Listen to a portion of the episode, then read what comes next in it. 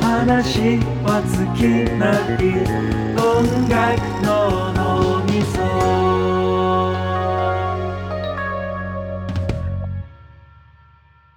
早稲田大学音楽の脳みそ音みそ、えー、今回はサウンドローターについて話します。イエーイ。まず自己紹介からじゃあ失礼します、えー、忘れ子3年の一慶です忘れ子2年のソウルですえー忘れっ子三年の純也です。忘れ子一年のゆうせいです。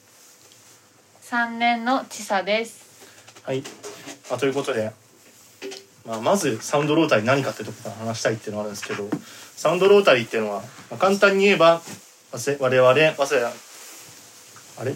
順団店って名前なんだっけ？正式名称早稲田の文化を発信する。編集長。編集長。もう忘れ子としか言わんから 忘れ子の発行する、まあ、フリーペーパーだよね人とかじゃないよねフリーペーパーでみんな自由に持っていけるっていうそういうものでそう今回ボリューム3を我々が作成いたしましたい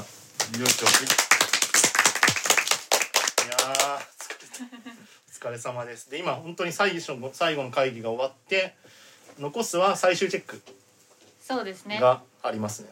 っていうのを残してデータ版出ると同時に紙版の発注をして紙版をまあ基本的に東京だけどいろんなところに置いていくっていう、まあ、そういう感じになりますということでとりあえず皆さんお疲れ様です。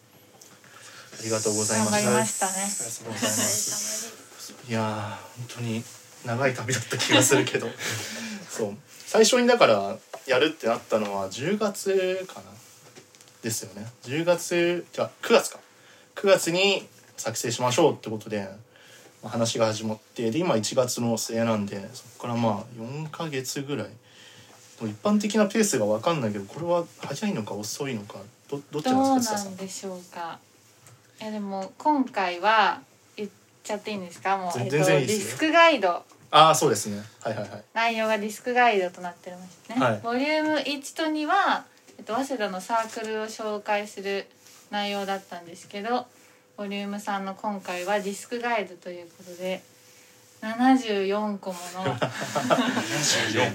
アルバムのレビューを私たちは集めたので、うん、そうですまあ、ね、その作業を考えるとまあかなりそうですね。のスピードで頑張ったんじゃないでしょうか。9月の時点でまずライターあの忘れ子の人にも書いてもらうけどその忘れ子以外にも学生とか、まあ、近しい年代の人たちに書いてもらうってコンセプトでまあその誰に書いてもらうかとか話し合ってこれについて書いてくださいっていうのを決めてでそこからまた忘れ子内でじゃあまたこれ書こうっつって決めてっていうのをやったんで、まあ、本当に思い返しては止まることはなかったですね一回も本当に全然もっと止まると思ってたんですけど すごいよ本当にマジで。でも外部ライターその忘れ子じゃない方のでレビュー書いてくださった方10人いますけど、うん。まあ、その10人の方の方がレビュー 提出が早くて。本当それなんだよね その話ですよまず。ちょっと。いやこれなんかこの後なんか私ちょっと3つぐらいなんかこれするべからずとかいろいろちょっと作ってきたんであ言うんですけどね。それもまずあるあのむやみにねレビュー頼むと危ない。あんまやったことない方そう。なんか、まあ、多分他でも書いてる人とかはもう多分それこそなんかいろんな音楽メディアで書いてる人もいるしとかもいるから、まあ、大丈夫だと思って実際大丈夫だった。だからやっぱその単純に音楽詳しいだけとかだとやっぱちょっと難しいところがあってねジュニアさん。ありましたね。あなたが一番遅かったんだからすごいよね。2ヶ月ぐらい遅れたん処じゃです。いや、うち、なんか一回送ったんだけど、そうなんか、なんか三枚ぐらい担なんか担当みたいな感じで、でとりあえず一枚送って、いや、だめっちゃこれやばいなと思って、なんとか出してたね。で、その後二枚目、三枚がめっちゃ時間かかっちゃったですね。やっぱう。そう分かんないよね。見積もりできないよねまず。そうなんかね多分。慣れてなんか読んだり普段読んだりはするけどいざ自分が書くってなった時にやっぱなんかね、見積もりがそうそうねそう。取れないよね。確かにそうペースト配分分かりづらいよね。うん。そうそう。字数のね制限もあるし。あそうそうね。おおよそ600ですね本当に。100字ぐらい。そうです、うん。600ぐらいでっていうふうにあの忘れ子のメンバーにも一応伝えていたつもりなんですが やっぱりね作ね。品やアーティストに対する熱量がいやっぱ文字数となってくるので。やっぱ600社語りきれんってそうなんですよ。書いていくとねなっちゃう多分飛び出しちゃ捨てる段階に入るような600そうのそうそうそう。若干も。めちゃくちゃ難しかっ難しかったでしょ難しいそうそうそう。本当に結構。まあでも結構忘れ子のただあれじゃないですか。音楽の趣味。多分ひ相当広いサークルだからその良さが出てるフリーペーパーにはなってると思います、た、うん結構どのジャンルも網羅してるっていうかそういうふうに決めていったんでね。どのアルバム入れるかどうかは。なんかここのシーンからは1枚書いておきたいよねみたいな感じで決めたから。まあなんだろう。サークルの色がなんか強いっていうか思想的なあれよりは網羅したいっていうなんかコンセプトにあって。ただなんか結構リストに従ったけど70何枚だっけ？全部で4 74 74 74じゃもう全然もう網羅できないっていうことが発覚した。まず。もっともっとあるよねそう。なんか音楽ってなんかめっちゃすごいいっぱいあるんだねみたいな。広大な。特にね2022年の良い新譜の多さ。そう。そう。そう。そもそもなんかただのあれじゃなくてこれいいよなーでまず比べてて。多分めっちゃいいに絞ってそっから多分また10枚減らしてとかだったからいやすごいなんか大変だなってまず74枚でも無理なんだみたいな。それがまず1個あって。そう。でそれでまあ、まあ、一応あのウェブとかにも出てて僕が編集長なんですけど結構編集日誌じゃないですけど書いてましてそこでも一応触れたんですけどあのテキスト班とデザイン班っていうのに今回分けてね作成をして。でまあテキスト班っていうのはさっき言ったその他の外部ライターの方から原稿をいただくとか連絡するとかでで他のそういうまあいわゆる想定とかそういうものをデザイン班に頼んだんですけどこのデザイン班の本当方々の苦労がもう本当すごくて今回。あの言っちゃ悪いけど、まあ、千佐さんとかはね結構前経験があるっていうそうですね。ねアドビ使っていますそう。ねだけど結構使ったことない人にも頼んでやるっていう。そうですいやーそれが本当ねまあ結構今完成というかはしたんで大丈夫なんだけど思い返したら本当にとんでもないことしてたよね。なんか。ソフトの使い方を覚えるところからアドビってどうやって入るのかなまず 本当にすごかったよね。そう。なんかこれ作るまでになんか23人ぐらい人とか作ったあった作ったことある人になんか会ってすごい話聞いてきたんだけどなんかみんな本当狂気の沙汰っていうかその デザインを素人にまず頼むっていうのは結構みんな外注だったらしくて。あそう。ーまずそれ一つのあれかも忠告かもね。外注考えろってまず。外注もあるぞってい外う注確かに。それもあってただまあ結構本当に頑張ってくれていい本当にフリーペーパーになったと思うんですけど反省点がまあいろいろございまして まあそれをね軽く3つぐらい紹介したいかなっていうのがあってちょっとまあ1つ目なんですけど一番これでかい反省点かもしれないあの絶対にエクセルを使わない。でください絶対にエクセルじゃなくて Google スプレッドシート。本当にこれはそう。あのそう。そう今回そのディスクガイドを作るにあたって、まあ、リストとかを結構作る機会があってでその忘れ子外の方と忘れ子内の方で分けて作ったんですよ。最初まあじタイミングが違ったから先外部の方作ってうん。内部の方その後作ってでそれでその普通に部員に頼んだ人、まあ、ここにはいない、まあ、その人は悪くないんだけどもちろん。その人がなんかそのなんかリストイコールエクセルだと思ってたらしくてそのスプレッドシートの存在まず知らんと。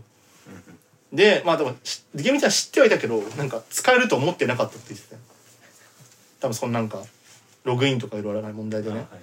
でまあエクセルで作り始めてそれが本当に大変だよ。大変でしゃあない本当になんすごいよねエクセルって。なんかかかゆいとこに手届かないとかじゃないよねマジで。かゆくなってくるよね。なんかいろんなものが、なんか。その途中で問題が生じたっていうのを知ってるんですけど、うん。具体的にはどういう問題だったんですか？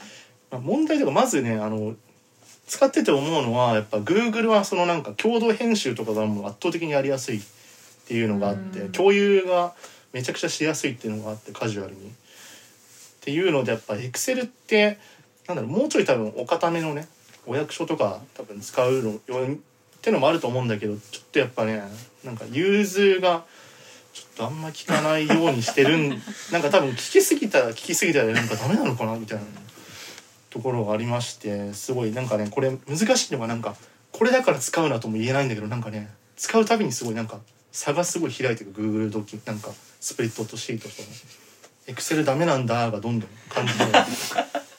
すごい本当に。エクセルのディスが止まらない。そう。だ厳密に言えばエクセルとエクセル同士だったらまだ良かったかもしれない。あはいはい。2つのリストは、確かに。エクセルと Google スプレッドシートの2つを同時に使ってたの。それまたややこしいことになるこれが狂気。本当に。狂気の始まりだっけこれがだから結構これとかはマジで最初一回も作ったらもうそんな作り替えるとか気力湧いてこない。そもそも。確かにね。そうだね。なんで本当にあのーま、使うの止めはしないけど使うなら もう統一して確固たる意思を持って使いましょうっていう。スプレッドシート。スプレッドシート私はスプレッドシート忘れ子からはスプレッドシートをおすすめしますけどまあ使いたい人は勝手に使えばみたいな感じで。そんな感じです本当に。いや結構これ苦労させられてね最後リストまとめる時とかも多分そのリリース日リリース日の順に並んでるんですよ。ディスクガイドが。だから最終的にはその2つのリストをまとめてリリース日順に一気に並べ替えたいんだけど互換性がないからそうですね。え手作業？きつい。まあ全部ではないですけど 手作業の 全部ではないですあの面があってで面倒くさかったのはそのエクセルではえっとその年月日うん。だったけどどっちどっちがどっちか忘れちゃったんですけどスプレッドシートとなんか順番が逆になったんですよ。なんでそれをあったあったあったあれ。自動的にこう順番が変わる方法をめっちゃ検索してみたいななんかねそうまあエクセルまあいいとこ言うと裏技が結構意外とあるってエクセルは、そう実は多分ね使いこなせたらエクセルものすごいいいと思うんですよ。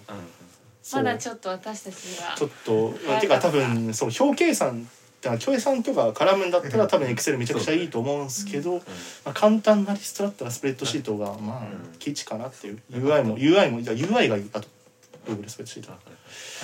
なんで本当そこをどっちにするかとかは本当に気をつけましょうっていう、まあ、本当にこれが一番言いたいことです。まずエクセルに気をつけようって次2つ目なんですけどまあこれはまあなんだろう。若干私一人の反省でもあるんですけどちょっとそのさっき言った通りテキスト班とデザイン班に分けて作業したっていう、まあ、今になれば別にこれ別に間違ってなかったと思うんですけどなんかね結構作業の忙しくなるタイミングがずれて待ちが結構生じてまして、デザイン班の方、そう、まあ、具体的に言うとテキスト班の人たちは先に原稿を持ってきて、まあ、それの構成とかもしてだからいわば多分最初の方はめっちゃ忙しかったんです。よみんなと連絡しなきゃいけないし。でその間デザイン班ってもう手元に文章がないからな何しようっていう。そうです。もう 一文字違ったら変わってくるか変らね。わってくるっていう。そう。何しようっていうので結構手持ち無沙汰感あったんですよ。10月11月は。ただそっからね 12月になったら急にもうとんでもない忙しさになってデザイン班が。いつがに文章量文章が揃い始めたらめちゃくちゃ仕事がねデザイン班に傾いて。そう。で逆にそうしたらテキスト班が若干手持ち無沙汰になるっていう。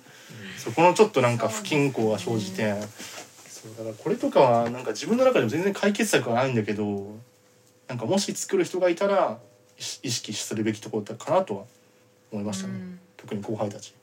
はい。な？はい。いや俺が一番待たせてた。えそうだっけ？多分。そんなことないんじゃない？えいつまでたっても文字起こしをしなかった俺はあああれはじゃああれはじゃあ反省じゃなくてお前一人に出せる気がないそれは。違う違う違う。それは。あそれも大事。あのインタビューの文字起こしって本当に時間かかるから。ああそれね。いや本当にそうだね。あのそう。長時間かかるよね最近なんか AI とか出てきたらしいけど。そうなんかね。ちょっと。そう。そうそうそうそうただ結構なんか多分専門的な話してると固有名詞ダメになるから。あはいはいはい。難しい。結局ね。はいとかもあるだろうあとハイコンテクストのやつだと。ん。だからってのもあるだろうけどまあとにかくね文字起こしってまあ基本的な方法を普通に聞いて打ち込むだったら本当に時間かかる。うん。であんま分かんないよ多分やってないと私なんか12回より経験あるから本当にやばいと思ってすぐインタまあオムニバス記事っていうのでなんかインタビュー企画があってワセレコの OB に聞くものとあとここにいるソウル君のお友達の学生のの結構農業とかねやってる面白い方がいてそれのインタビューを取ってそう。だから俺とかはもうすぐてか俺今やんなきゃと思ってやったけどなんかソウル君なかなか貯めちゃうんだよねそれお前なくて。お前のサーだろそれ。何でも貯めちゃうんだよね違うよそれは。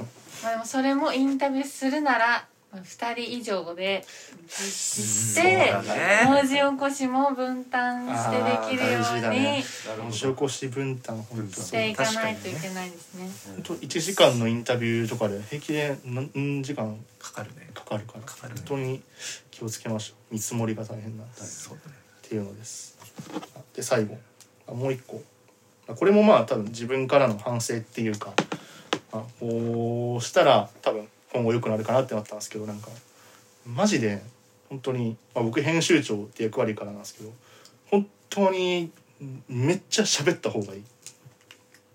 コミュニケーション。コミュニケーション。あコミュニケーション。コミュニケーション。うん。っていうのもなんかなんだろう。結構ここ1回生ですごい実感したこととして、うんまあなんだろう対面で話すとかではなく普通に LINE とかであとまあうち結構 Discord 使ってたからそれでもいいんだけど例えばなんか LINE とかで進捗聞いたりするじゃないですか。例えばこの記事どんぐらい進んだとかやなんかインタビュー文字起こしどうとか。聞くとなんか聞かなきゃ別にさそれまで何もなんだろう進んでるのかなって思うけどなんか一回聞いたら結構みんな5ぐらい返してきてこれどうすればいいこれどうすればいいっていうのそれ多分俺が聞かなかったら永久にこれ多分進んでなかったなっていうのがあって、そう。多分。多分俺も多分逆の立場だった。らそうなってたからそういう実感してそれを。だからなんだろう。向こうからなんか何も連絡されてないから全部 OK じゃなくて連絡してないだけで結構大変なことはめちゃくちゃいっぱいあるっていう。のをそれを学んだんでそう。で結構何もなくてもだから3日に1回ぐらいは LINE してもいいんじゃないかなと思った。うん。そう本当に結構スルスル出てくるし。そうそうそう。返事返ってこない帰ってこないでなんかあれ？みたいな感じでこの人連絡つくからみたいな話せるしみたいな。うん。結構純也さんとかはなかなか 失踪期間が。本当に。あれでしたね。あのうつうつみたいな。軽い まあだからだから思い出しちゃって。そうわかる。なんかずっとそうなんかねやらなきゃいけないっていううわーってそうそうそう。慢性的ななんかあそうなんだよね。スパイラルに入るよね。そうそうそう。俺それだったな。スパイラルにあなたは入っちゃったそうだね。ソウルもありましてそうだったね。そうなんだよね。なかなか作業の方うんに行かないんだよわかる。まあ結構なるよねそれは。本当にわかる。何もしたくなくなっちゃうんだよなそうそうそう。そう。ハマるとね本当に結構23週間ぐらいまでそうなんだよ結構取られるよね。それ結構それがあるからなんかやっぱりなんか。そうただ連絡がないからなんか大丈夫なんだみたいにするのはあ危ないんだなみたいな結構思ってやっぱコミュニケーションなんだかんだ大事だなってただ対面でやる必要そこまでないかなと思ったそれは、うん。LINE とかで大丈夫かなと思ったけど。思ってそうそうそう。で結局そう。僕はテキスト班を結構中心に見たんですけど結構千佐さんがもうほぼデザイン班見てくれててかもう俺はもう千佐の方がすごいと思ってる。だから千佐のおかげでできたと思ってます本当に。僕はあの本当に至らぬとこたくさんあったけど。いやわこちらこそ。最後やっぱ取り仕切るのはやっぱデザインになりがちなのかなと思う人もやっぱり。人っていうかフリーマガジンもどうなんだろうやっぱ。一通りテキストを終えたらね。人を得たらやっぱりなのかなと思って、まあ、今回多分他のフリーペーパーと比べてもめっちゃ多分文字量多いよね。そうですね。うん。読み応えは確かに。かなりあるめちゃくちゃいっと思いますよぱいあるものなんで。あると思いますよ。ね本当ですか？結構本当誰よりもあの向かい続けて向かってた時間長いと思うんで本当に、やっぱそうデザイン本当に大変っていうかエディトリアルの大変さをね見ながら思ってました本当に、まあ、ただめちゃくちゃまあ読み応えはすごいあるしあと紙版とかを結構さっきも言った通りいろんなところに置くんですけど、まあほんたまに本棚に見かけて手に取るにしては面白いものが使えたなと思ってます。おおそうなんかたまにマジで結構まあ薄い40何ページとかなんで薄いんですけど取り出してあああったなで見返すその時間は多分ものすごいいいものになると思います。おお非常に楽しみです。そう。2000 他人事で非常に楽しみです。本当になんかね普通に自分もなんか編集長として至らん点がなかなかあって本当にねすいませんね。そんなことないですよ。そんなことないですよが言わせないで でも2022年を振り返るものとしてははい。非常に読んでて楽しいものだと思いますので、うん。一家に一冊。他に一一冊ぐらいで冊。あとまあデータ版でいつでも見れるんで。そうですね。そう。データ版でもリリースする。そう。基本的には多分データ版でどこでも読めるっていうおー。まずあれあるんでい。つでもまあ見返しつつって感じなんで、うんはあこれ。いやよよようやく終わったな感が出てきたから自分の中で。いやー本当によくこんなほほぼ素人とは言わないけども駆け抜けたと思いますよ本当に。って感じなんで、まあ、皆さんも読んだらぜひ感想などをシェアしていただけるのが一番励みというか本当に。それがいただければ本当に全て救われたというかやってよかったなと思えるんで。私がちょっとい一番のおすすめポイント話してもいいですか？あどうぞ。おどうぞ。あの今回、うん。そのディスクガイド書いてくれはいた方の情報が一個一個なんと載っておりましてそうですね。おそーえっ、とそのうん。はい。方の、えっとまあ主には SNS のうんうんリンクが、えっと入って入ってますね。QR コードがうん。載っておりますので、読み取るとそうですね。はい、なのでもし自分と同じような音楽の趣味を持っているお人と確かにその使い方できる。つながれるつなっていうあそうなんそうかその小規模出版の良さってやっぱそのコミュニティが生まれるところだと思うので、ぜひ確かに。仲間を見つけるそう。道具とですねして確かに。結構ちゃんと誰が書いたかを明確にしたいってコンセプトも若干あったんで、まあ、それ通りのものにはなったんじゃないかなと思いますので、うん。ぜひ皆さんご一読ください。ということで、はい。ありがとうございました。ありがとうありがとうございました